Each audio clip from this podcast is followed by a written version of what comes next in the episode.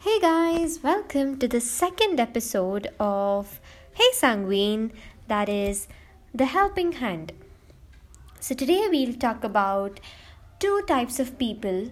One are the ones who melt to help each and everyone. They like they run behind and they want to help each and everyone who is in need. And there is second per and the second type of people who are like mm, can I help them? Should I help them? What is their previous history? What is their past history? And how many times they've helped and how much money they've helped? They're so calculative, guys. They're so, so calculative. So, how to actually help a person? So, I used to be in this first category where I used to be like really melt for people to help like i i really go behind them and just give off, give off whatever they ask so but because of this what happens is you expect something okay? Because you're doing something that is beyond your potential. So when that happens you definitely expect something in return. And you will be fine even if they don't do it once twice but thrice. At one point you'll feel so desperate that the other person is not helping you despite of helping him so much. Then that is the point.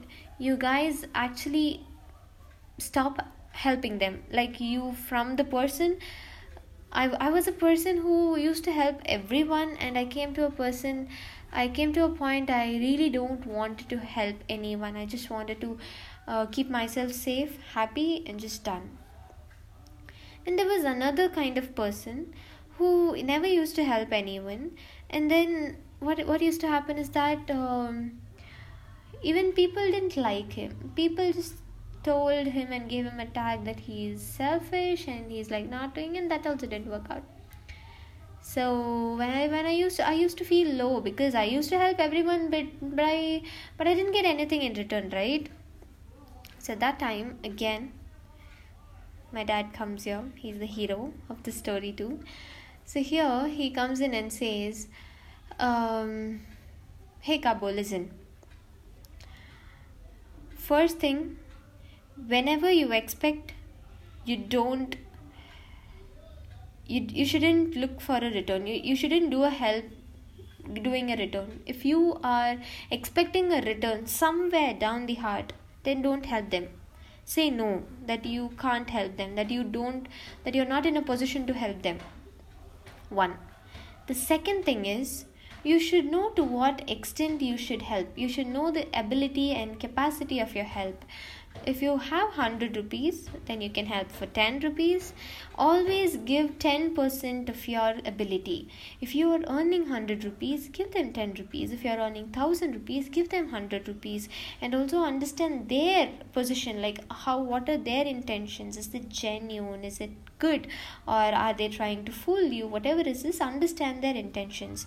So once so once you are once you get a hold on these three situations, you become a pro in your help helping hand. So when you become a pro while helping others, then you feel that contentment of helping others, of doing good, and you also don't lose out the control of losing yourself by just helping on and on for someone who doesn't even feel grateful for your, all your help.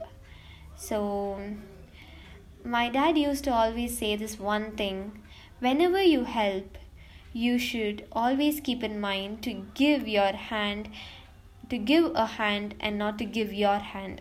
I repeat, whenever you help, you should just give a hand and not give your hand. So, with this beautiful thought, let us come to an end for this super positive podcast. Yeah, and you are listening to Hey Sanguine, and this is Kartika Madhyalagan signing off. And thank you guys. Bye bye. Meet you in another episode.